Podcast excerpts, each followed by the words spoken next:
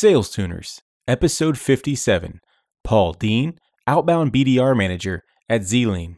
Just because someone's in a manager role doesn't mean that they are above coaching or don't need another pair of eyes or another set of ears on any kind of calls. This is Sales Tuners with Jim Brown, the only weekly show where we talk about the behaviors, attitudes, and techniques that get sales reps and entrepreneurs to grow their revenue from 1 million to more than 10 million dollars in just 2 years. All I do is win, win, win, no matter what.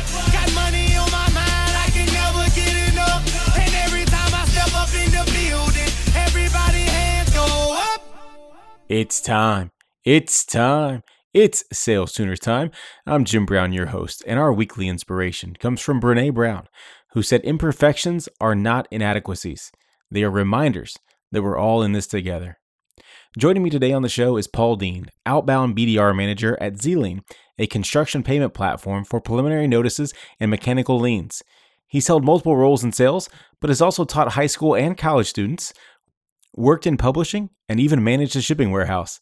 To say Paul is a jack of all trades, well, may be an understatement, especially considering he's the first guest on the show that holds a Master's of Fine Arts in Creative Writing. Before we dive in, I want to say a quick thank you to our sponsors. You've heard me talk about them for a couple of months now, but you have to check out Costello. It's a deal management platform that aligns frontline sales reps, managers, and VPs so they can work together to consistently close more deals. They help reps get the right deal information from prospects, give reps and managers visibility into the quality of every deal, and help sales leaders understand what's working and what's not. Check it out at andcostello.com. That's A N D C O S T E L L O.com. Make sure you stick around until the end where I'll give my recap and top takeaways. You can also check out all the links and show notes at salestuners.com slash 57. But now, let's get to the conversation where Paul talks about how his fascination with storytelling helped create the narrative that got him into sales. I grew up in Mississippi, so I was always kind of fascinated with storytelling and kind of narrative in both just life in general. So I always wanted to be a writer. Still kind of write on the side, whether it's content for sales or um, working on my, my master's thesis a little bit more to finish it out into a book. But and I think that's translated over fairly well into sales in that it's good to always tell a narrative to your prospects. Um, for example, a lot of times we're on the phone with somebody and you can sense um, some hesitancy in their voice. Well, I don't know if this this solution may be good for me but you have that that social proof. Hey, we worked with this contractor, concrete contractor in Florida. They saw 25%, um, you know, more cash in the door. I was talking to them last week, and you know, now they're a successful user on the platform. Even that kind of small snippet of storytelling helps to to push a prospect forward and and sell something to them, whereas they may not think it's you know directly sales, but it, it helps them out in, in moving forward in the buying stage. Yeah, so you mentioned contractors. Talk to me more about uh, zlien. What is that, and, and what does a typical customer actually buy from you today? We were founded by a construction attorney who is still the CEO. He saw a problem as an attorney, um, how convoluted payment is in construction, that there's so many given parties on a job. Like, for example, I was reading a statistic with the like National Association of, of Home Builders, I think, the other day. There's an average of 22 people on a, a residential, you know, project, meaning that there could be subcontractors that are plumbers, you know, me- mechanical engineers, whatever, and all those people may not know who who is on the job related up to it, whether it's the owner, the general contractor managing the project, and payment has to filter down. Also, depending upon the state, you know, there's there's different remedies to help get paid faster the good thing about our software is it helps track those lien laws and digest it for an average business owner so that they can get paid faster. Because what a mechanics lien does is it's actually filed on the property itself to make sure that a contractor doing work can be paid successfully. But a lot of times there's prerequisites or notices or things that have to be sent to all parties on the chain. So our software kind of helps digest that lien law and also make sure that everyone's paid fairly and that there's more transparency on a successful construction project. Paul, you told me a little bit about how you know you transferred this master's in fine arts and creative writing and how that plays into a narrative into sales. But talk to me about how you actually got into sales. Take me way back. What did that look like? Because you talked about high school and college uh, teaching and publishing. How did you actually get into sales? I started in sales as like a retail clerk in a bookstore. Just in college, I worked in three different bookstores in three different states over college and, and grad school over a number of years. And it's definitely a customer facing role where you're on the floor, you know, selling uh, customers. You wear a lot of hats, maybe customer service, sales, even a little bit of account management where you have some regular customers coming in. So you're interacting with a lot of people. And the good thing is you have to actively try and sell people books, which is pretty hard these days because yeah, sure. people don't many people don't read and so they may be looking for an actual book where somebody's never read a book. Um, so and, and there's little motivation or monetary compensation a lot of times other than that you you helped brighten someone's day, you helped um, make their life better by selling them something and you may not know until after the fact until they actually finish the book. So that's that's an interesting thing with, that I, I found about it. But also, I'd say whether it's finishing that creative writing de- degree, I moved into a sales role where I was a southeastern sales rep for a publishing company, where I had a territory that I was calling into, and it was kind of old school sales role. I, I would I would compare it to maybe The Office if you've seen that, where there's maybe some outdated CRMs, there's old counts that have kind of been dead. You're you're working an existing book of business and you're constantly calling them to order again or um, make sure that they're buying rather than getting any monthly recurring revenue or annual recurring revenues. So, were you more like Jim Halpert or Dwight Schrute back then? I would I would hope Jim Halpert, um, but I I, I uh, don't know that I would be as weird as Dwight, Dwight Schrute. But Very good. So you you've had uh, multiple roles now in sales. You've been an SDR, you've been an AE, you've managed the outbound team of BDRs, which is what you do now. But one of the reasons why you and I got in touch is like you know you talked about how to how and why to create an SDR playbook. So I want to just kind of dive into that. Like why should I create one? When should I do it? And and, and then we'll talk later about what to actually include. But why should I create an SDR playbook and when's the right time? I started outbound myself, just prospecting into accounts in the mid market and enterprise and there wasn't a lot to go on internally. So I basically had to to look to LinkedIn, to look to sales leaders, to see what what was going on, how people were attacking that market. And I was and I was thinking to myself, well, what if I just create my own version of this and see how it works? And it was something that I that constantly updated, made sure that uh, after every quarter, well, or maybe even every every month, this isn't working. Let's change this change this around whether that's prospecting email templates, customer facing objections, you know, how uh, how to engage in a cold call, a discovery call, a qualification call, those kind of things, how it's a successful handoff to account management. But just kind of questions that I had where it was like, well, if I go into this call with this CFO or this credit manager, how's it going to go? I, I have to plan out the call. And then that would be something that I would want to know as a new rep coming in. So that's kind of how it started. It was as I was just thinking about the process and writing it down, I guess. And so, but you created this yourself. So, how do you make that live outside yourself? How do you make that repeatable and, and, and scalable? I would start hiring BDRs. I would track the progress based on, you know, engagement, how they were doing onboarding of the um, the, the playbook because it had onboarding timelines, had coaching timelines, and it was kind of an A/B test at first because one rep got kind of a shoddier version of the playbook, whereas the next one got a better version of it. But it kind of worked out well enough because the the first guy was a little bit more scrappy and had some more account executive experience, so he was a little bit better at prospecting, could better pick up on those things, and we could do some more one-on-one coaching. Whereas the later reps had kind of a you know playbook that could be thrown in, in front of them and a lot of questions could be answered. So that was kind of the best metric to track it so far. But also we had you know metrics that were in there whether it's in order to hit your quota you need to produce for example 15 sales qualified opportunities per month those kind of things one of the things that I liked that you said, Paul, is that this has to be a living document, right? You said at the end of the quarter, end of the month, whatever, you're constantly revisiting this. I think too many people, they kind of like say, well, we just create it and then it sits on the shelf and never gets touched again. And you do, you have to go back to it and say what's working and what's not. So, how are you doing that with the entire team? Are you getting input from everybody? Like, what's that process look like? We're very good at that, in, in that we have something every day called our daily stand up that we say, hey, this is working, this is what I'm testing, this is not working. Somebody will draw from that, hey, I'll try that. Can you send me that script? So we're constantly rewriting scripts, messaging, those kind of things, depending on who we're targeting, but also who we're going after, messaging, all those kind of things. So I think that that's one thing that we're constantly doing is revisiting that. But and to go back to the actual playbook, I guess I got the idea even before that from when I was in this the old school sales role the um, publishing companies. There was a, a living document that had been written years and years ago.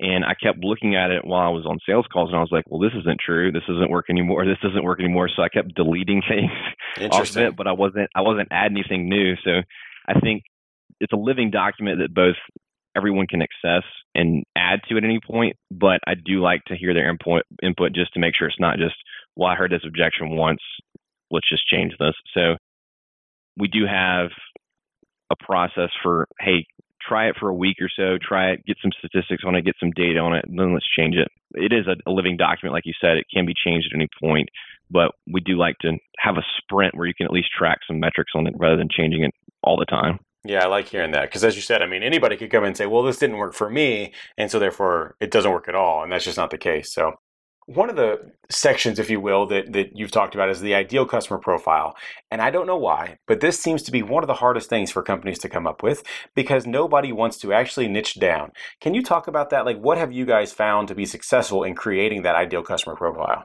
I like to think of a, a distinction between ideal customer profile and then your core customer profile because this quarter we're focused heavily on our core customer, which is I think a little bit different than our ideal customer or what we had in mind for our perception of an, of an ideal customer, meaning that you know we wanted to attack mid-market enterprise companies that can kind of help you land and expand quickly and get that nice hockey stick growth.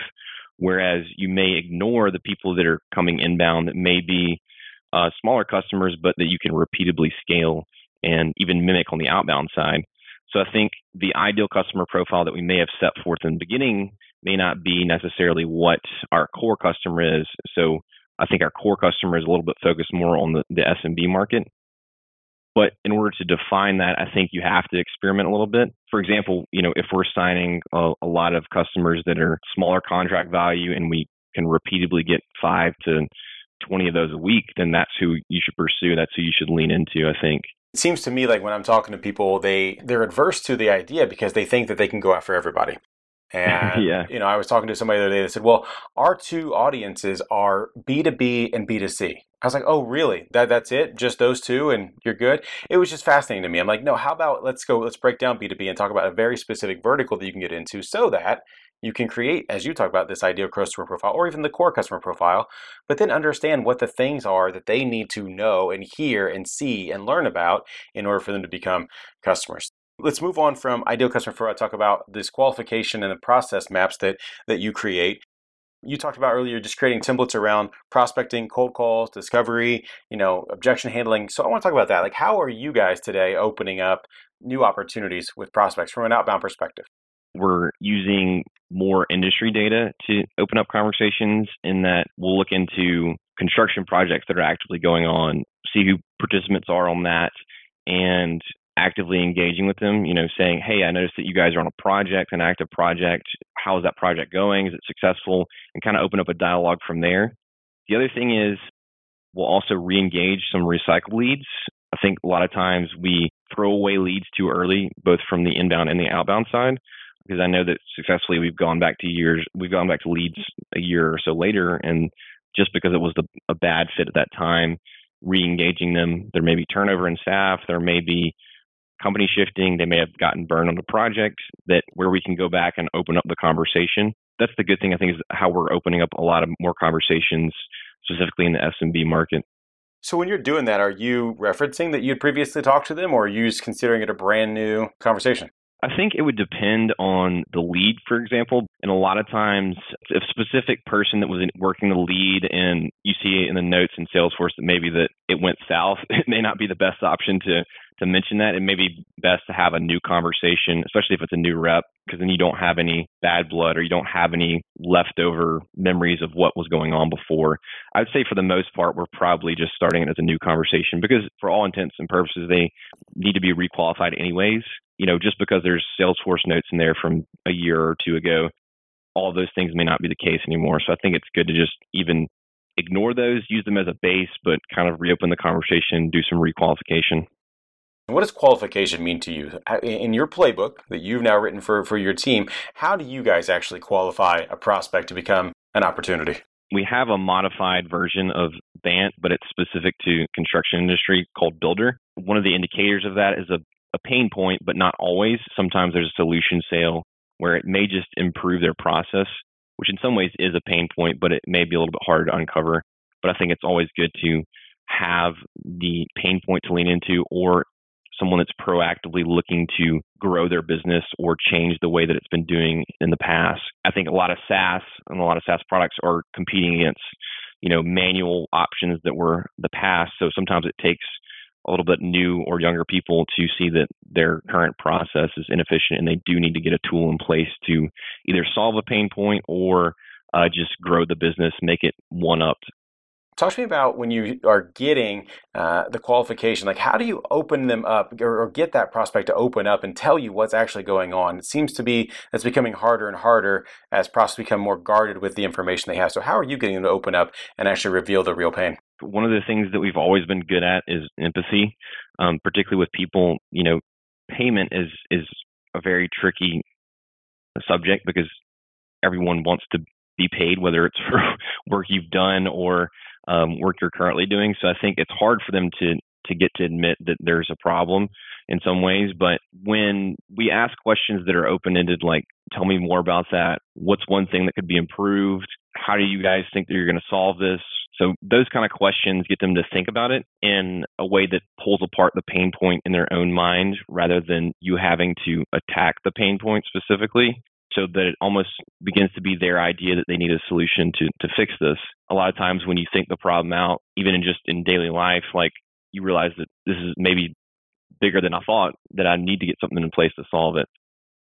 And a lot of times when that's successful, you can ask as many questions as you want, and eventually they will cut you off and ask for a demo rather than you having to ask for it. One of the things that really stood out to me in the article that you had written was about this idea of battle cards that you create for the competition. Tell me more about that. What's that entail?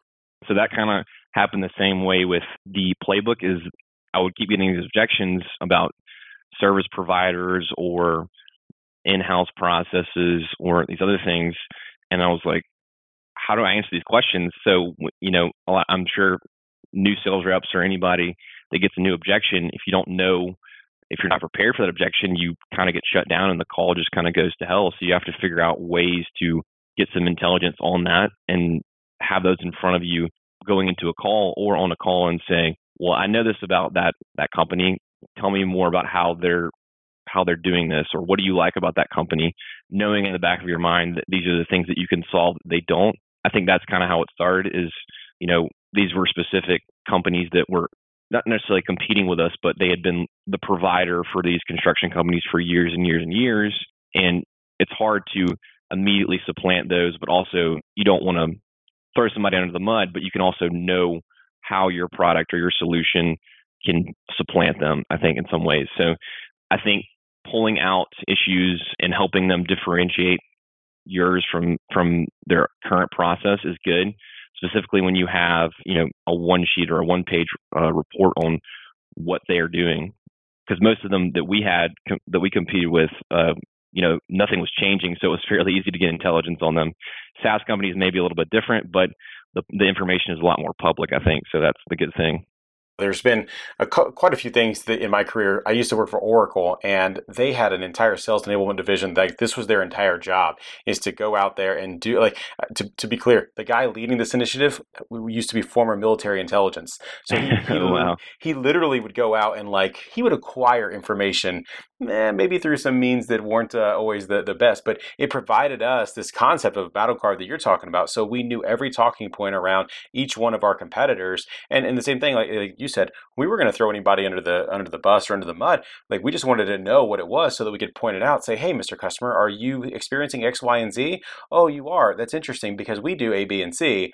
And they're like, oh my gosh, I didn't even know that was possible. So I, I, I really like that idea of the battle cards the last thing that I want to talk about really is is metrics, right? So you've told me, you know, you, you come from a creative writing background, very much a non-metrics driven person, but you guys kind of have a motto there at zlien, know your metric, do it every day. What's that meant to you? We have two separate screens that are in the, our what's called our revenue bay. So we have like our our customer success or user success department, our marketing, and our sales department all in, in one uh, room in an open office uh, setup. And we also have two screens that say, you know, here's the, the customer reviews that we have for day for today, and here's the customer count we have for today. And both of those are trying to get to five every day, so everyone can look at those boards at any point in time and see where we're at on that for the whole revenue department. For the individual sales department, we have a goal of getting 20 sales qualified opportunities per day, meaning that we call somebody, they are interested in what we have, they want to talk, or we move them immediately into a demo, whether that's inbound or outbound. So we move that to the engaged stage. So we are looking for 20 SQOs or 20 engaged opportunities per day because that helps us to generate enough pipeline each day to make sure that we're looking to hit our quota. How big is your team that's required to get to 20 sales qualified opportunities per day? So we have about, I think, five AEs on the inbound side and two MDRs and uh, three outbound reps. So I think it's, what is that, around 10 or so? We're looking for each person to get around three sales qualified opportunities per day. But the good thing is if, if some days you'll hit three by noon and some days you'll be there at 4.30 and you have one. So the day's not over until we get 20 as a team. That's fantastic. I mean, it, like you said, it is a team. There's there's an individual number, but you are working together as a team, right? So if someone gets four, you know they're making up for you, but you know that you know that they made up for you, and that's the reason why everybody was allowed to leave for the day. One good thing that we've helped to institute to generate a lot of that is we have a power hour, basically from three to four every day, where we're just calling down, getting as many calls in as we can, trying to get 25 calls, and trying to get the most number of qualified opportunities in that and the person that wins each day gets five bucks that they can either put in their pocket or put into a communal pot that we can go get drinks after one day. You're part of a startup, you're scrappy. You guys have all kind of moved back to being full cycle reps. So, what's that meant to you having to go back and forth from being, you know, a coach to now being the player again? It means that I need some more sales coaching myself, which is not a bad thing. So we have actively we do have some some sales consultants that we work with. So it's always good to review calls with them, but also review calls amongst the team. So I think a lot of times we feel that we can only review calls with managers, but I think I've sent calls, you know, laterally across to other A's and say, hey, can we sit? I need some other ears on this. You know, uh, I don't know what to do at this deal stage. I think that's the good thing is there's anybody can can have coaching at any point, and also the good thing is that I've had other people review pipelines with me. I think that's that's the most important thing is that just because someone's in a manager role doesn't mean that they are above coaching or don't need another pair of eyes or another set of ears on any kind of calls. Paul, I've got to take a quick break so we can say thank you to our sponsors. But when we come back, it's going to be time for the money round. So you don't go away, and Sales Tuners, you don't go away either. We'll be right back. Pipedrive is the sales CRM built by salespeople for salespeople. I love it because it allows me to visualize my pipeline, highlighting opportunities and potential problems, ensuring I don't drop the important activities and conversations needed. And the managers I work with love it because it's simple and they don't have to nag their team to actually use it. But Sales Tuners, don't just take my word for it. You can check it out for yourself for free for 30 days at salestuners.com slash pipedrive. Back and it's time for the money round. Paul, are you ready for the money round? Yep, I am ready. Here we go. What's the one thing that has contributed most to your transformation from normal to exceptional? I would say in the beginning, staying 30 minutes after the normal 5 p.m. hours and always being prospecting or looking for leads. If you were to start over today in sales, what would you tell yourself to spend the next 30 days doing? I would say take take a step back and and look and listen to calls as much as possible and and kind of help and enable reps as much as can as I can.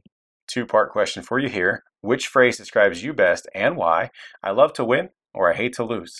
I'd say I hate to lose. I think we get apathetic to win sometimes, but you do need the pain of losing in order to stay motivated as much as I hate it. Paul, what's a book that you've read multiple times or always find yourself recommending to others? One of the, the best books the last couple years has been Trish Bertuzzi's uh, SDR playbook that's kind of my go-to Bible for new reps, but also it's just a good overview of qualification and discovery calls. Sales tuners, if you would like to check out Paul's recommendation of the SDR Playbook by Trish Bertuzzi for free, head on over to salestuners.com slash book, and there you can sign up for a free 30-day trial of Audible and browse their over 150,000 titles. Again, that's salestuners.com slash book. Paul, what's currently at the top of your bucket list? I'd say last year I attended SaaStr for the first time, but I've yet to attend a sales specific conference. So I think that's one thing that I want to do this year for sure. What's the biggest piece of advice you have for all the sales tuners out there grinding today? Stay motivated each day, and just because you get a no, it may not be the end no, and there's there may be other no's that you can or that you can get. So keep calling into the company. Other thing is, I I don't get many phone calls from salespeople. I get a lot of emails, and people ignore the phone. So I, I'd say don't ignore the phone. I'm gonna get you out of here on this one. How could someone find you or connect with you today if they wanted to? I would say LinkedIn is my go-to source. I'm taking a little bit of break from from other social media, or if you're down in New Orleans, come see me. We'll get a drink. I like it, Paul. Thanks so much for joining me today. Thanks a lot, Jim. Paul is such a down to earth guy, and I love that he's one that when he sees a need for something, he just fills in the gaps himself. I enjoyed many of the articles I've read of his, and I was very excited to get him on the show. Let's get to my top takeaways. Number one, Playbooks are living documents. Cold call scripts, prospect email templates, ideal customer profiles, objection handling, competitive differentiation, whatever you choose to include in your sales playbook should never be written in pen. Either monthly or at worst quarterly, you need to revisit the elements to see what remains true and what needs to be changed. Anyone participating in the sales process should get a voice in the matter as they have perspective you may not be privy to. Number two, let your prospect discover the solution. Whether you're selling into Greenfield, replacing a competitor, or providing an alternative to an existing manual process, you'll always be better suited to let a prospect discover the solution to their problem than by forcing a presentation down their throat. I've often said the best presentation you'll ever give is the one your prospect never sees. Think about that as you put together your questioning strategy. Number three, no one is above coaching. MJ, Kobe, LeBron, what do those names have in common? For one, they're three of the greatest basketball players to ever play the game. For two, they all have coaches, and oftentimes they've even personally hired additional coaches to work on specific things in their game or within their body. I don't care how successful you've been, seeking out coaching can be huge for your career. That's it. Those are my takeaways, but I'd love to hear yours. Please tweet at me at SalesTuners or shoot me an email, jim at salestuners.com. I reply to every message that I get.